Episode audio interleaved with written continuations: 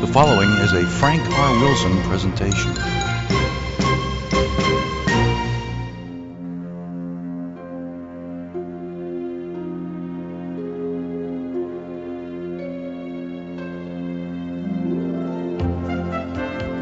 Welcome to where we celebrate music from the movies. From the golden age to present day, we've got it covered. We talk to those from the industry and learn about them and their favorite scores. Welcome to What's the Score? I'm your host, Frank R. Wilson. So let's take a look at the shelf of CDs and see what we're going to play today.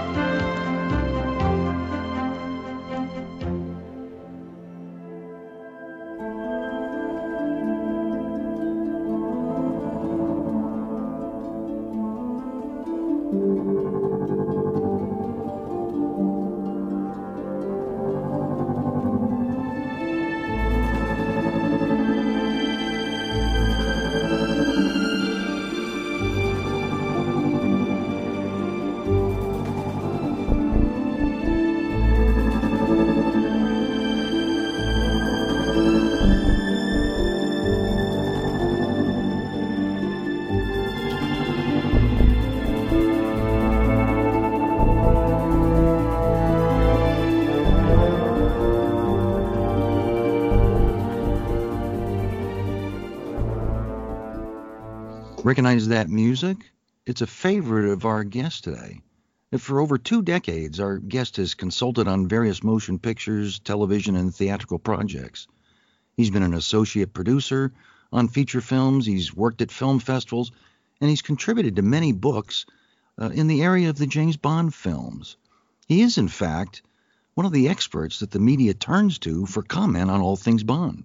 Uh, recently, he co wrote a fascinating and best selling book on the Bond films called Some Kind of Hero, which I just actually recently uh, completed. It, it's mandatory reading for all James Bond fans. Anyway, without any further ado, uh, please join me in welcoming to the program AJ Chowdhury. Hi, AJ. Hello, Hello, Frank. Thank you for that introduction. Yes, uh, I co-wrote Some Kind of Hero with Matthew Field, and we we hope it's uh, found a place in Bond fans' hearts because we are ourselves big Bond fans. So we wanted mm. to write something, a love letter to the Bond series, a biography to the Bond series. So, yeah. Yes, and we will we will talk more about that as the program goes on.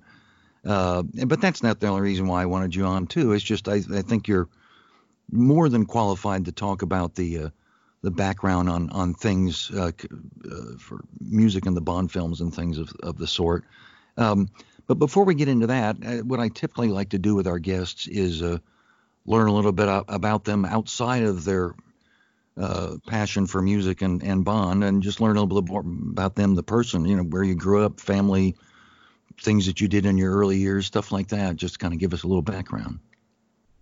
Uh, well, Frank, I was born in London and uh, grew up in a suburb of London, Harrow, where incidentally James Bond went to school. Um, uh-huh. Not James Bond, but the ornithologist James Bond went to a famous public school, uh, Harrow, which is often twinned with Eton, which is where the fictional James Bond started school.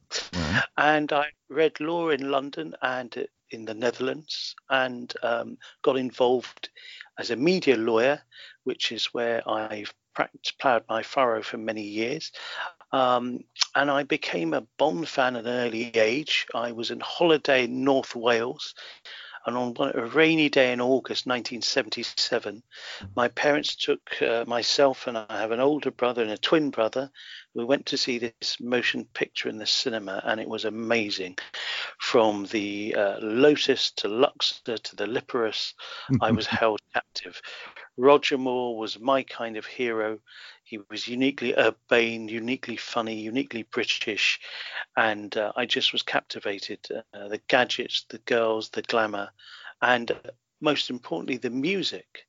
And um, mm. Marvin Hamlisch's score, that Bond 77 score, was instantly captivating. And to this day, when I see the movie, I always remember that string shimmer just as Bond is skiing down the mountain, just before he sort of pivots and kills the Russian agent.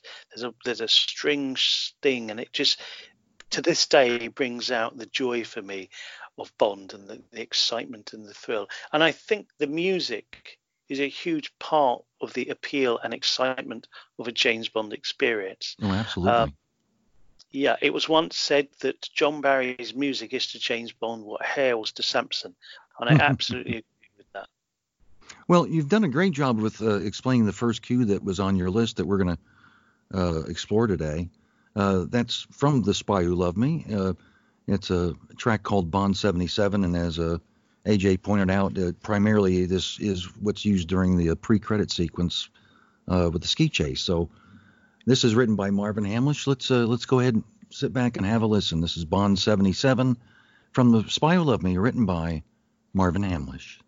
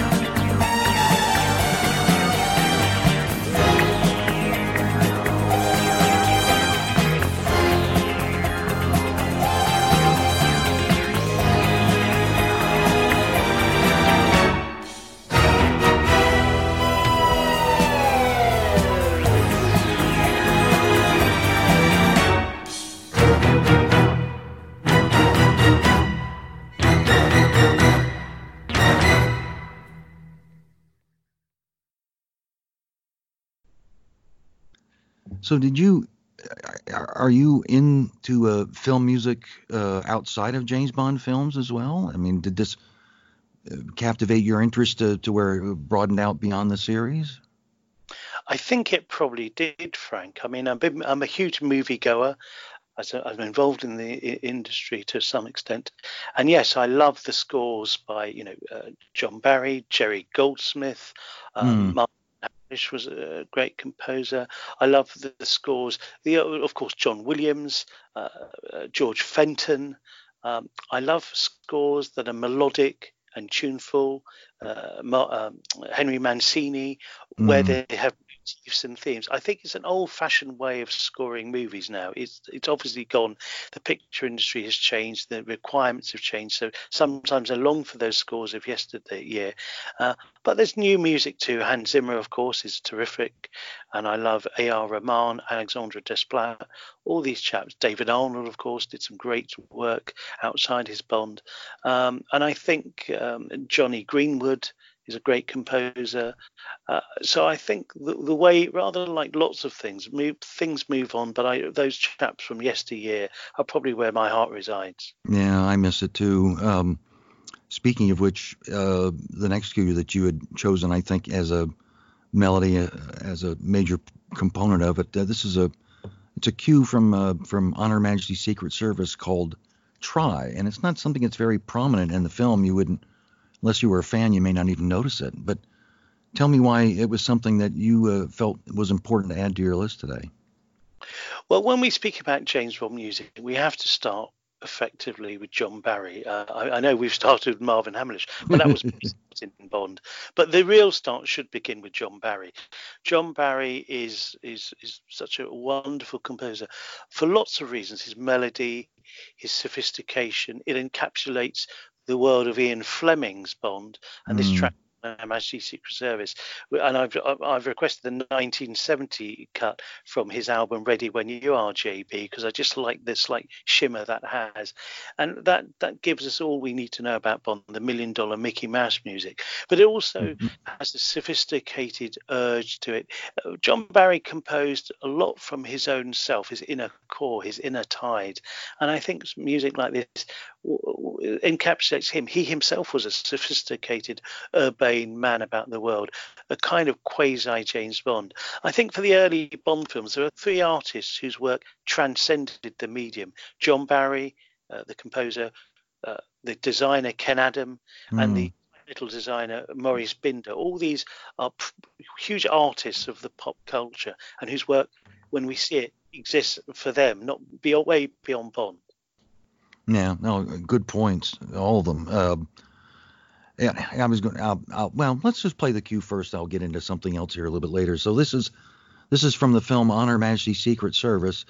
Uh, the track is called "Try," and it's um, written by my guest and my favorite composer, John Barry.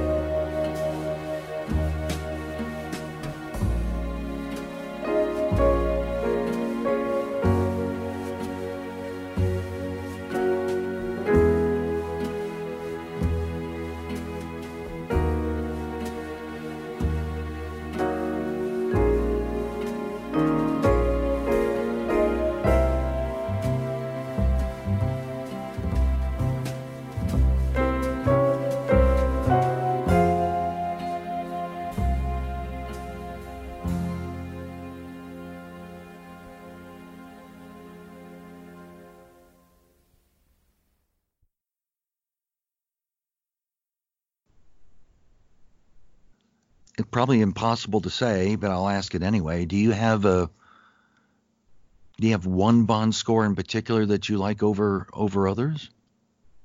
Goodness me, one Bond score. Um, the cliche would be on Her Majesty's Secret Service. Uh, True. But I think Diamonds Are Forever score by John Barry, the following is hugely underrated. I love that kind of jazzy American flair. Diamonds Are Forever was something that encapsulated a certain period, and John Barry's work throughout that period was amazing. Mm. Uh, so Diamonds Are Forever is obviously, I think, an underrated score, but I really love The Living Daylights, his last Bond score, where he sort of re re excited himself, re-engineered himself, and that's a sentimental favourite because The Living Daylights is one of my favourite James Bond pictures. But yeah, I, I know I have, I have fudged the question, but yeah, those three. No, yeah, it, it's almost impossible, but I think that's a great way to break it down. And yeah, Living Daylights not only his last Bond film, but uh, his only appearance in a James Bond film, which was really fun. That was great to see that. Um, now we come to how do I say this? The most unusual and surprising uh, choice of a cue coming from a James Bond fan. So I'm I'm I'm fascinated to hear why you wanted to include this uh, on your list of favorites. And I apologize to those who may like it, but it, it was really it was a, something that a lot of fans had a, a very violent reaction to. Uh, we're talking about uh, Goldeneye, uh, the composer Eric Serra, and the cue in particular, because there are some things I like in that score. But the one you chose was A Pleasant Drive in St. Petersburg, which has a fascinating story in and of itself. But uh, tell me a little bit about why you wanted to include that on your list. Well, uh, mind is like parachute, Frank. Function best when open. And one of the key things about being a huge John Barry fan is that sometimes one's a little bit blinded to other things. I'm a great music fan as well in general, and I buy music outside Bond and soundtracks and stuff generally. And I think one of the key things about John Barry's sound was he was always contemporary, and the Bond films without him always included a kind of up modern take on Monty Norman's Bond theme. George Martin had his wonderful 1973 version of Bond the Bond theme, what I call Bond 73. We've heard Bond 77, Marvin Hamlisch's mm-hmm. Bee Gees inspired thing. I think Bill Conti's cue, uh, Submarine, was Bond 81. And for the first Bond film in six years in 1995, Eric Serra's uh, Bond 95, I think, was this track that unfortunately they did not use in the movie. I know it's controversial, but I love the modern sounds. I love the modern signings. I think when you play it on the movie, it's much better than the John Altman reorchestration. Not because the Altman reorchestration was bad, it's just that this encapsulated the time. Serra had done some really good composing work with Luc Besson, right. and I think there's is a, a, problem with with understanding his work in the context. And uh, Matthew Field and I had the privilege of interviewing Besson uh, when he talked about the process of doing a Bond score and the challenges of it. And I think the challenge of doing a Bond score, I like the challenge of a Bond singer or even a Bond movie to innovate and give something fresh yet stay traditional. Uh, many people felt this cue was not traditional enough, but I really like it for its own things. I like it for its zeitgeistiness, and I like it for the fact that it wasn't on the movie now. I'm probably being a little bit perverse, but when you listen to it with the music and you're part of the modern music world, you know, then I think it works really well. And I just sometimes urge people to listen to it a little bit more. I totally understand why they went the more traditional route. Bond had been away for some time, but right now, the with the benefit of hindsight, I really like this cue, and want to give the underrated uh, children a little bit of a shout out. you've you've certainly piqued my curiosity. Now I will have to uh, to go back and, and maybe mute the sound on the movie and play this track over it and uh, try to understand what you're what you're saying there because it it can really change it. You know, as a as a standalone piece of music, if it wasn't connected with a Bond film, I'd probably actually kind of like it. And maybe it's just because it didn't really fit for me. But now you've uh, you've prompted me to go and check it out and give it a second chance, which I will do. But let's have our listeners give a chance to it right now. The cue is called "A Pleasant Drive in St. Petersburg." It's from the movie Goldeneye, and it's written by composer Eric Serra.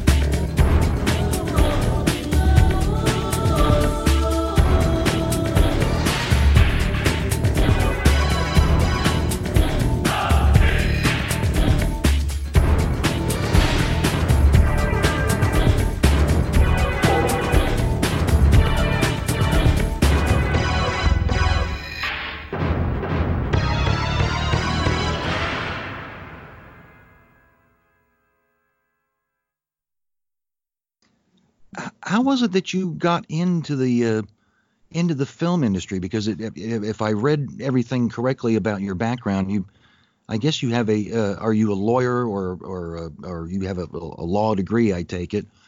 Um, so how did it, with that kind of a education and background, how did you all of a sudden get uh, mixed into the uh, the film industry and doing some of the things that you do now? Um, Frank, there's a close association with the unholy trinity in business: a lawyer, a banker, and accountant, mm. and dominate the film industry. Um, I, I, I, was a practicing lawyer in, in the city, and I slowly got involved in the media. I did a, a, a, bit of a consultancy advice for Sony Pictures during the Kevin McClory trial. I've uh, oh wow. Yeah, I raise money for low budget British pictures. I do rights. I do all sorts of things to get a picture to the point where it's investable into. I read material all the time. I work with people who've been involved in the industry. And it's, a, it's a, most of the people who set up movies are lawyers, accountants, and bankers. So it's a mm-hmm. most producers Michael Wilson, for example, started as a lawyer. Um, but you know it's it's it's it's not entirely a, a, separate thing and I, I got involved in in the west end usually in european and, and, and british tax shelter movies so i'm not big time hollywood at all. Um, I, I wish i could say i'm sitting here chomping a cigar while speaking to you but i'm not unfortunately. But, it, but, it's an interesting worldview and that's got me involved in various low budget pictures and small pictures and not just uh, um, um, movies, but theatrical plays, music industry, all sorts of things like that. And so, okay. Let's let's get back to some cues again. I'm going to play a few back to back here, uh, all connected to, to John Barry this time. Um, the cues I'm talking about, one is from The Living Daylights, Mujahideen and Opium, which is a favorite of mine as well. But also, we're going to play back to back two cues that are related, I guess, uh, is the best way to say it, to, to On Her Majesty's Secret Service. Who will buy my yesterday's the first one, and the second cue being a, a, a song that we're going to play that's called "The More Things Change." So, would you talk us through this a little bit, AJ? Maybe first talk about the the Living Daylights cue, a little bit about why that made your list, and then we'll go into the the Majesty's cues. Well, I'd said before that The Living Daylights was the, the last John Barry score for a Bond picture. As you said, he appears in it. And it's just a magnificent piece of film composing. And this piece is stately John Barry. This is John Barry accumulating years of loss and learning and love. And it's a yearning, wonderful track, works beautifully in the picture. It's mm. a swinging, wonderful late period John Barry, and it's the last the Bond films are blessed to have this, and this cue works beautifully.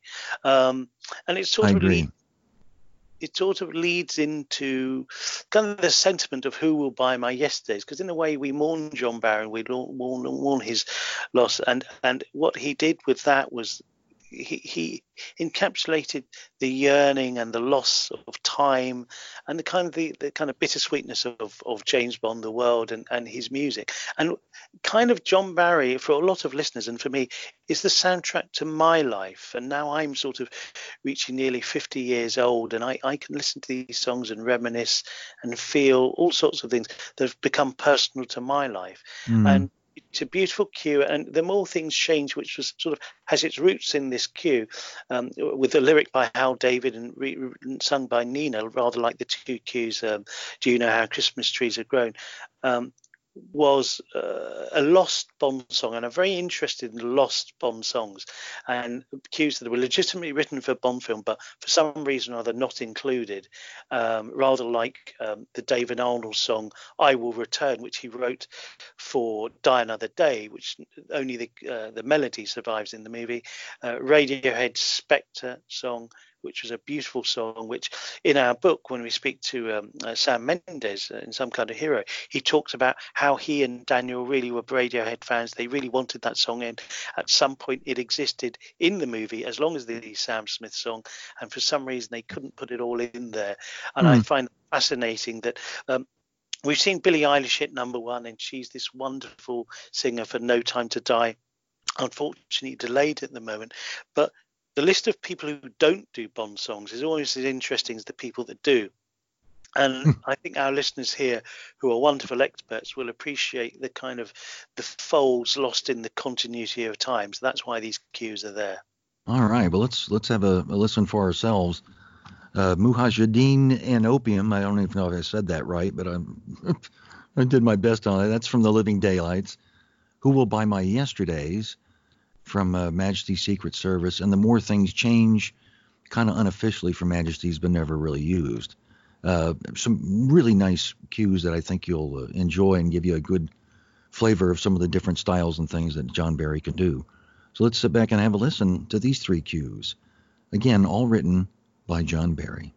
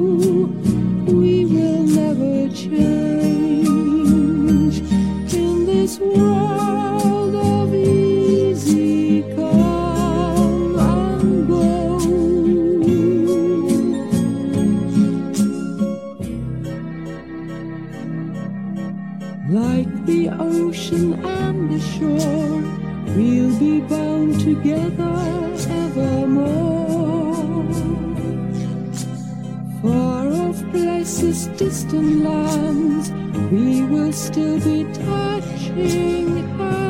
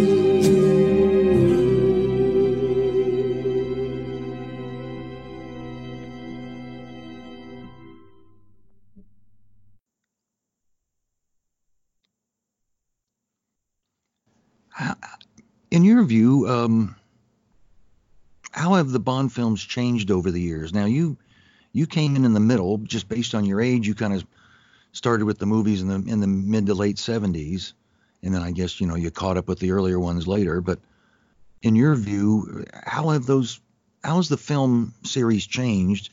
And for that matter, do you think it's you know for the better or for the worse? Um, as a Bond fan, I love to see the Bond films continue to be successful and to have engagement with audiences worldwide, not only uh, box office but culturally as well. And we all have a certain point where you know maybe we get Bond fatigue, we grow over it, we don't like the casting, we don't like this, or you stick with it.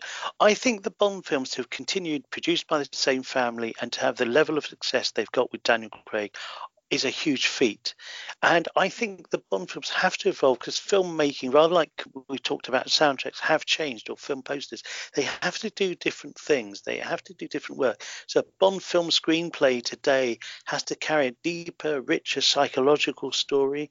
Um, all the stunts and ideas have been used. They they still sort of strip mine the novels for ideas and concepts, but mm-hmm. they've got to, to, speak to our time. They've got to speak to the zeitgeist. So it's harder, I think, to make a Bond film now. Um, there are lots of more corporate fingers in the pie, uh, but I think every Bond film was made with the same heart and gusto and freshness of any of uh, how they used to be made. I think there was a lot less. It was much simpler in those days. A lot less people involved. Um, mm. But these I think it's it, it's still made. I mean, I'm really hugely looking forward to No Time to Die, and you know the way they talk about a Bond film now is completely different than they used to. So, and I think that goes to composing scores and, and, writing songs. I mean, I think you have to do a lot more different things for that. I mean, David Arnold, who took over from John Barry, um, he his hands were tied. I think I, I think he's a wonderful composer. I, I, heard his song he did for a Christmas TV show called Hey Tiger, written by Don Black and sung by Robbie Williams. He's a great sort of old school showman type composer with mm-hmm. a great lyrics. And I think his scores, when he wrote the songs, were wonderful. Um, Casino Royale, uh, and uh, the surrender track from Tomorrow Never Dies. And my favourite score of his is The World Is Not Enough, where he not only wrote the um, the main title, co-wrote the main title with uh, um, Don Black, but also the end title song, which was uh, sung by Scott Walker, Only Myself to Blame, which I think is one of the best songs of recent years. I know uh, David Arnold wrote it as a spiritual successor, so we have all the time in the world. And um, mm. it's mournful songs that again encapsulate the world of James Bond. The coup of getting Scott Walker, who, as we know, had some some great John Barry covers back in the day, I think was amazing. And unfortunately, again, it's one of those lost cues, and not to our listeners here, but generally, it's a beautiful song uh, that that haunts me. And I think its time will come again, rather like we have all the time in the world, which lay dormant. I think 20, 30 years time, people will discover only myself to blame, and it will become a standard. Wow, that's that's that's a great endorsement right there, and I, I happen to agree with you. Uh, and David Arnold to this day remains probably my number two in list of Bond compu- uh, composers. So uh, let's let's have a listen for ourselves because you we can segue into those cues you just mentioned. Uh, there's there's two cues we want to play from The World Is Not Enough. One is referred to as a Elektra's theme, uh, and the other one is the uh, the aforementioned song that we heard referenced called uh, "Only Myself to Blame." And they're both from The World Is Not Enough, written by David Arnold.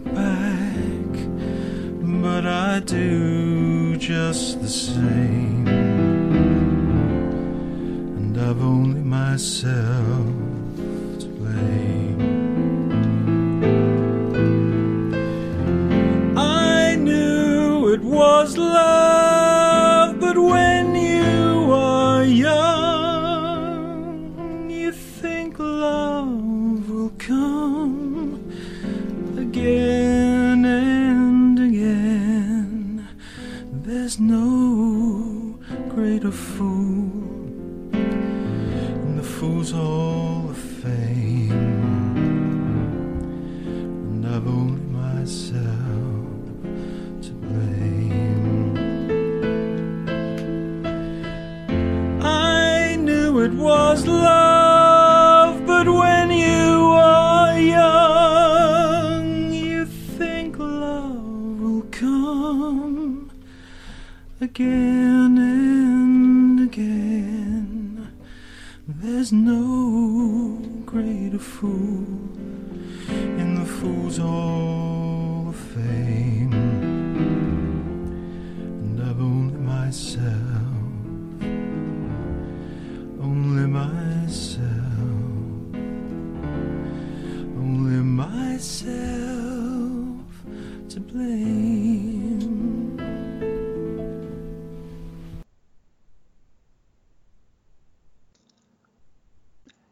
You miss from the uh, from the old films at all? Um, I think I think the sense of surrealism, the bigness of the sets, the Ken Adam, that that visual uh, richness and grandeur, which I think things like No Time to Die seem to have. Um, I guess it's a bit like missing, uh, you know, uh, in a way we can look back, but I don't really miss them because guess what? I've got the old pictures. I mean, that's the key thing. We can go back and watch the old Bond films, and if we want, we can watch the new Bond films.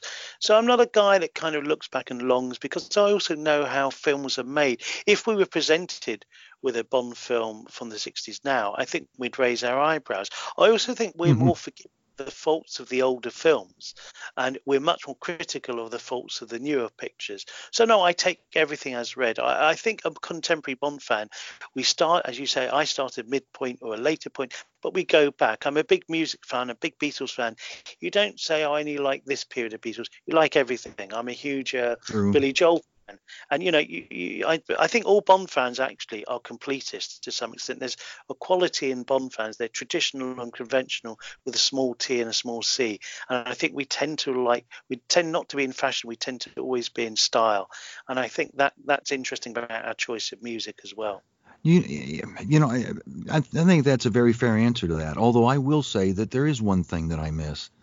It's John Barry.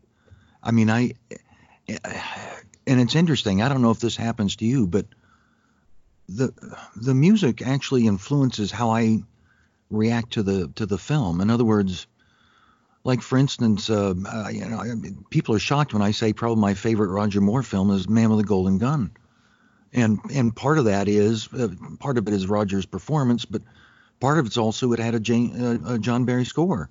I cannot warm up to Spy Who Loved Me as much as I should, or and Let Die for that matter, because it's it's missing that sound that I just always drew it to me. So I perhaps I'm a a lone wolf on that one. I don't know. Uh, Frank, I think uh, it's a good point you make. I miss John Barry. He, he would compose every single movie in the world if it was up to me. I think also to some extent it's it's a curse as well. And I think once one goes beyond it, I mean, I love the John Barry score. Uh, uh, uh, what what he did was he created a soundscape, especially say the early ones where he he had what I loved was his military motifs. You know, the military motif, the march in You mm-hmm. Live Twice, in Moonraker, Flight into Space is gorgeous, and of course, Diamonds Are Forever, 007 and counting, the hugely dramatic thing that also gave birth to, I think he's the godfather of the ambient music scene. So in a way, what I like about John Barry is that, in a way, when contemporary composers and people mix it up and cover it, they kind of modernize John Barry as well. And I think John Barry himself was always a, such a contemporary man.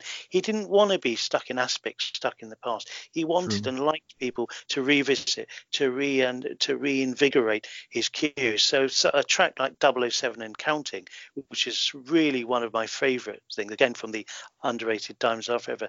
Then when you get a cover like uh, Jakatta's The Other World, shows that the, the you know John Barry leads and leads us into the future and was ahead of his time. So I think that's a wonderful cue to listen to both those versions of it.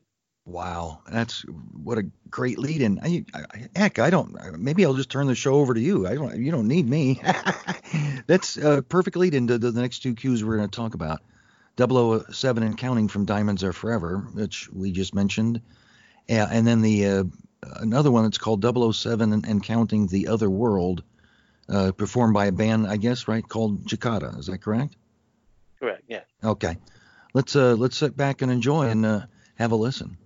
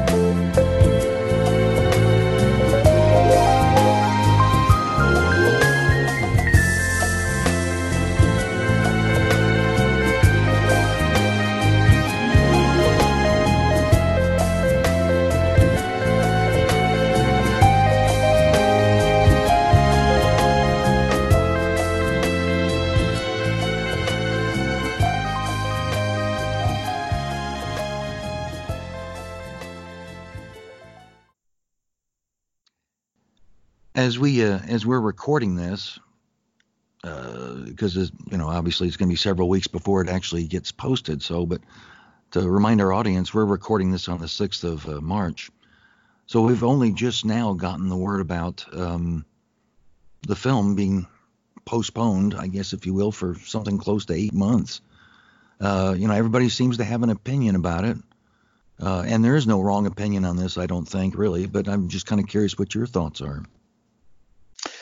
Well, Frank, I've just been doing about three hours of interviews with the BBC oh. and Worldwide yesterday, which yeah. basically you know, it's unfortunate, but I guess if 38% of the box office right now, as we speak internationally, is dormant and it's wiped off $5 billion off the uh, international box office, I think it's a commercial consideration. They There's no point releasing a picture if it won't find an audience.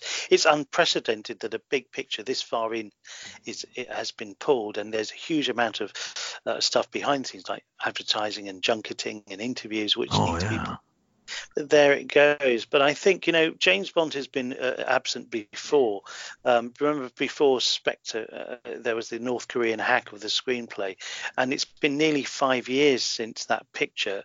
And I guess the the time proves one thing: absence makes the heart grow bonder. And I think fans know that sometimes you've got to die to live another day. So you know. yeah, all indeed very true. Well, as a John Barry fan, I'm I'm I'm curious if you ever had a, a chance to to meet him personally or to attend one of his concerts because in the late 90s he actually did a couple of concerts in the UK.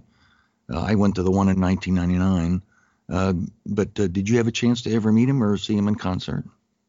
I was privileged to meet John Barry. He did a record signing for when he did that non-soundtrack, the Beyondness of Things, mm. that uh, non-film suite he composed in 1998, which was wonderful. I met him at the HMV record shop in Oxford Street. I got album signed by him, and um, he was a slight fellow.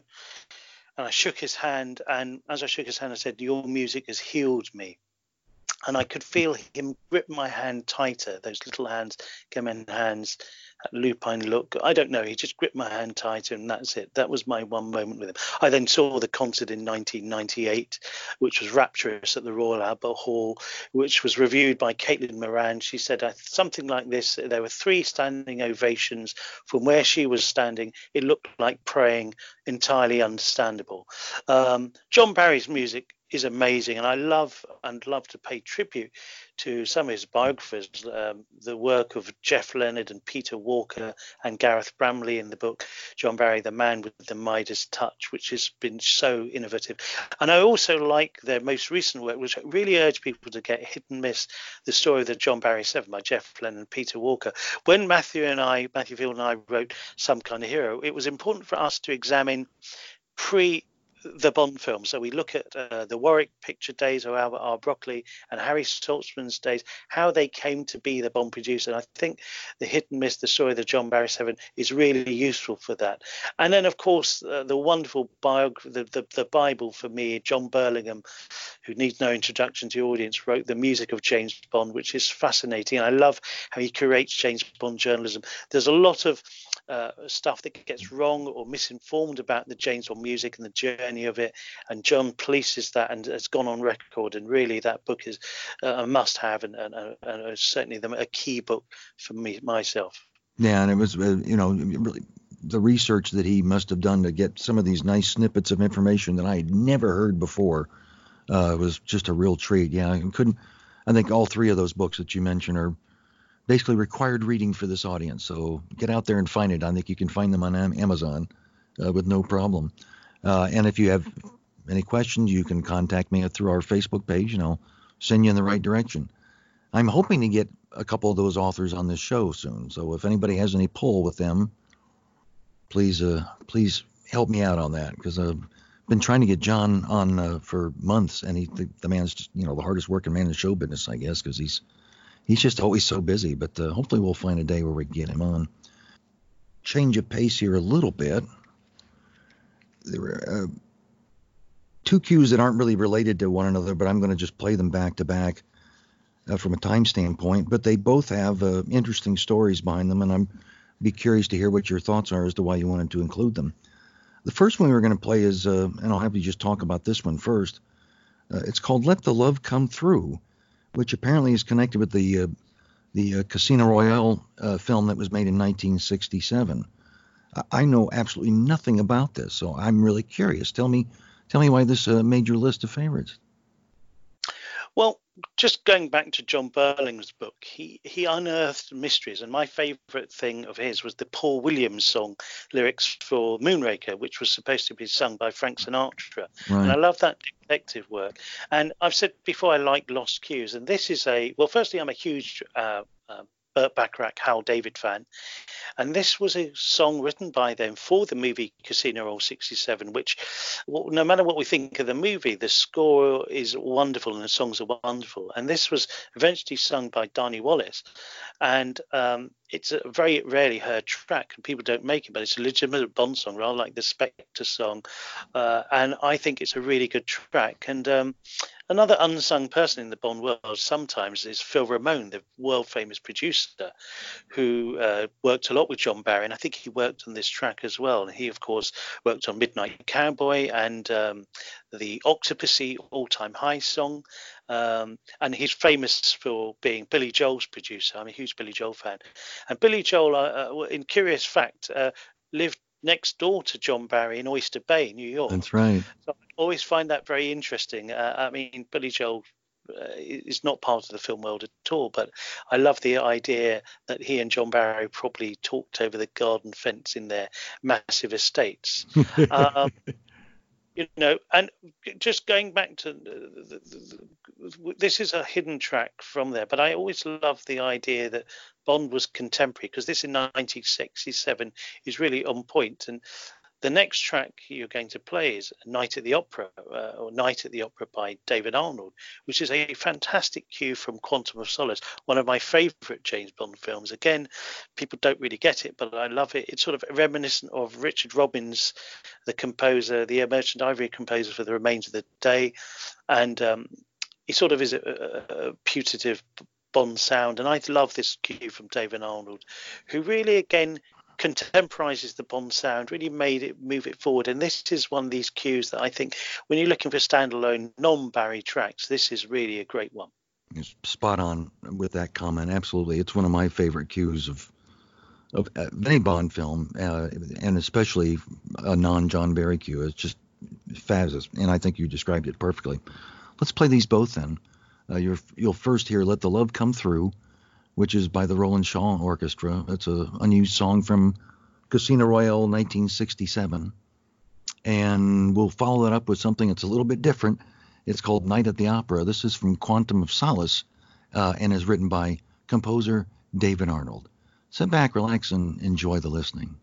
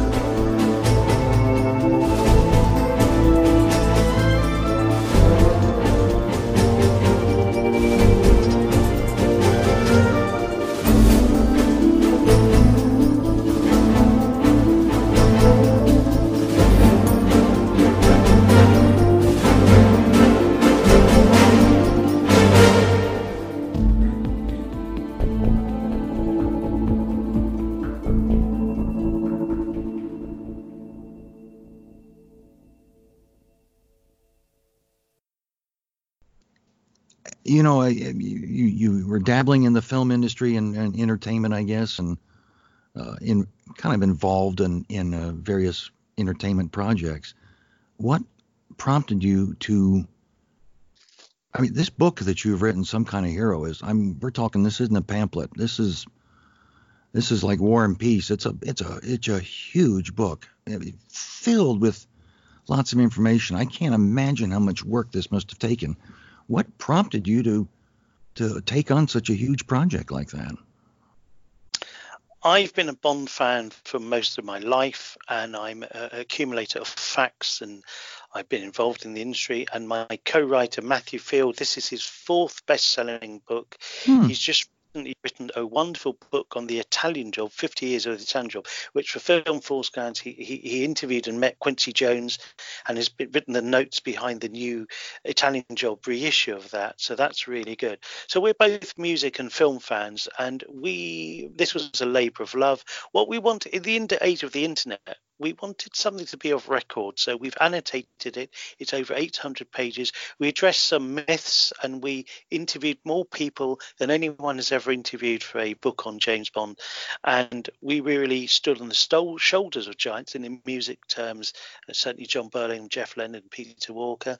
And we did a lot of new material. So we spoke to Eric Serra, we spoke to David Arnold, who was very generous with us and told us stories not told before. And there's a lot of new music music material there or archived material stuff. We had we had lots of interviews from unpublished journals, from radio interviews that were rarely heard. So we really focused on that side of things. Um, oh, so it's basically yeah. love. No, I, I'm I'm just I'm agreeing with you. You're so. It, it, this book is filled with even if you've been a diehard fan like I am uh, for years and you try to absorb everything you can. There's believe it or not, there's still new stuff in here. It's I, I, I just uh, I applaud you for that effort. It's just amazing. Thank you so much. Well, it's a lifetime's worth of it. We're thrilled that people love it. Remember, we're fans ourselves. And we, we also put a bit of industry knowledge in there. We wanted to contextualize the story. Some kind of refers, of course, to James Bond, but also the heroes behind the scenes. And uh, it, it sort of, hopefully, it's a reading experience, it's a journey.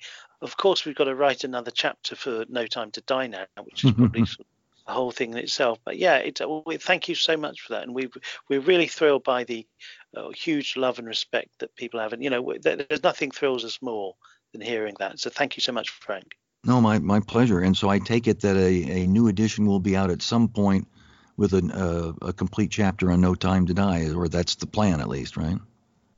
We hope uh, we, things are things are moving faster than we can have a, have a, a, a gain at. But yes, yes, that is the okay. idea. We want it to be an ongoing text. Well, let's uh, going back to music. Uh, and I, I, I, talked to you prior to the interview to kind of learn a little bit about this, but I'd, I'd like to have you explain it. We were going to play. Well, I tell you what. Why don't you tell? You do such a good job. Why don't you just tell us about the next uh, the next cue we're going to listen to? Yeah, I, I twisted Frank's arm here to break the rules and to have him play a cue that isn't from a movie, has no connection whatsoever, but I think your listeners would like. Uh, this is a track called Lazenby uh, by the Boris Flats, a sort of independent group. It was written in 1999 by Van Norris from an album called the Torino Scale, Little Heard, Little Obtainable. And it, listen to the lyrics, it's about George Lazenby. Um, I've been acquainted with Mr. Lazenby recently, and he's heard this track and loves this track. And it, when you listen to it, it's a kind of it's an indie pop thing. It's got a jive and a beat to it, uh, and I love the the chutzpah of the lyrics. And it basically says, you know, you were a one off. I was a one off, but you know, every few years people remember me and I come back again. And I love it. And it, and I think any Bond fan, it's a great tune, would love this track. So it's sort of about the spirit of of living on. And I think the movie soundtracks live on independently of the movies, and in a way, George Lazenby and this song lives on independently of the movies as well. So it's a ode to living on and continuing. Oh wow, okay. But let's let's uh, let's have a listen then. The song is called Lazenby, and it's by a group called the Boris Flats. Got a name, son?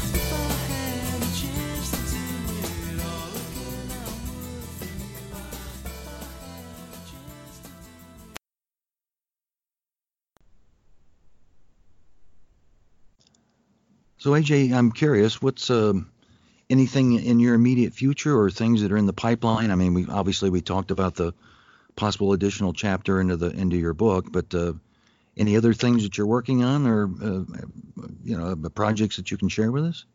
We're working on a few projects, Matthew Field and I, but until they come to fruition, we I can't really speak about it. Um, Right. Obviously, we wanted uh, to get the, the No Time to Die chapter out, but that is that is in abeyance. But you know, the world of James Bond is so filled with things. Um, there's a great band in London called Cue the Music, which does Mm. I think the best reiteration of James Bond music, and they've got a concert coming out. And there's lots of other aspects of James Bond. There's a great book on Ian Fleming.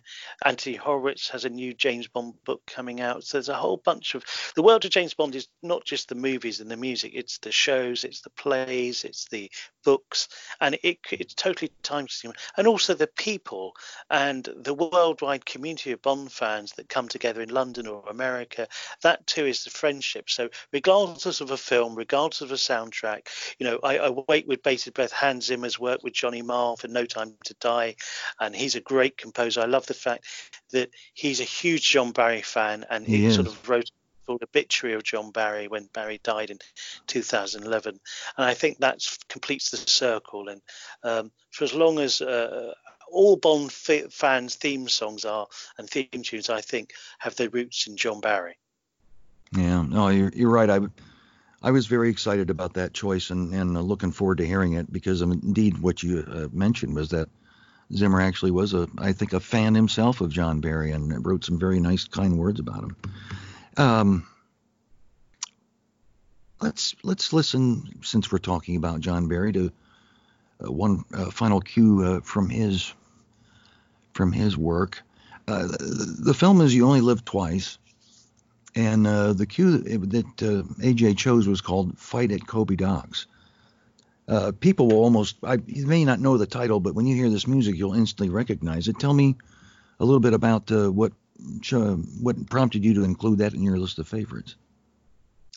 Uh, Fight at Kobe Docks scores the moment where James Bond uh, uh, fights Japanese workers at Kobe Docks, and there's a wonderful Lewis Gilbert, Freddie Young helicopter that pulls away, and it encapsulates all what's great about Bond and John Barry. Uh, John Barry was always a contemporary composer. This has got the wonderful, distinctive, fuzzy guitar. It's a marriage of the, the musical and the visual. It's contemporary. It's got pop energy. It's John Barry and James Bond's energy throughout, and it's a great track to end on because you leave on a high.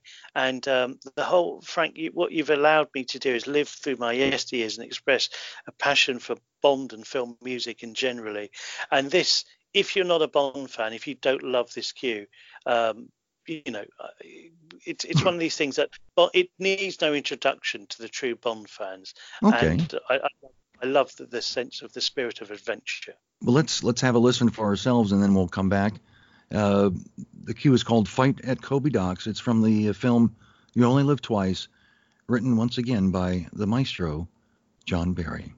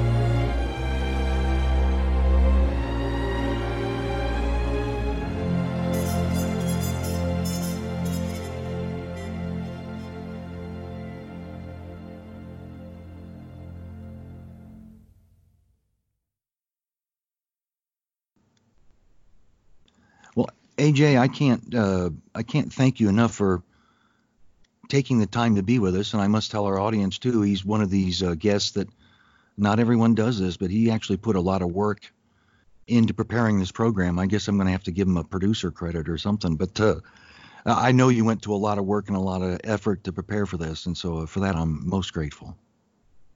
Thank you, Frank. Uh, stuff the producer credit. My agent is saying it's 10%. Um, bless you, Frank. You're a wonderful thing. I've been inspired by your uh, uh, uh, wonderful podcast, and I think it's great that people like you exist that really uh, focus on a wonderful aspect of the James Bond legacy. And it's been a privilege and a thrill to join your other guests here, and I, am truly honoured. And thank you so much. And I hope people find it interesting. I hope I've tweaked a few earbuds with some of these choices, and uh, but I I really uh, have enjoyed the experience. You've been a wonderful uh, host. Thanks, AJ. You're you're very kind. I appreciate it. Look, uh, please remember to check out his fabulous book, co-written with Matthew Field, called "Some Kind of Hero." Uh, if you're a fan of James Bond, it is required reading. I promise you. It's also now available in paperback with an additional chapter on the road to Bond 25. So check it out if you have a chance. Uh, even if you're just a, uh, love films in general, I would highly recommend it as a really interesting behind the scenes look at the series. Uh, as they say, it's available on Amazon and wherever books are sold.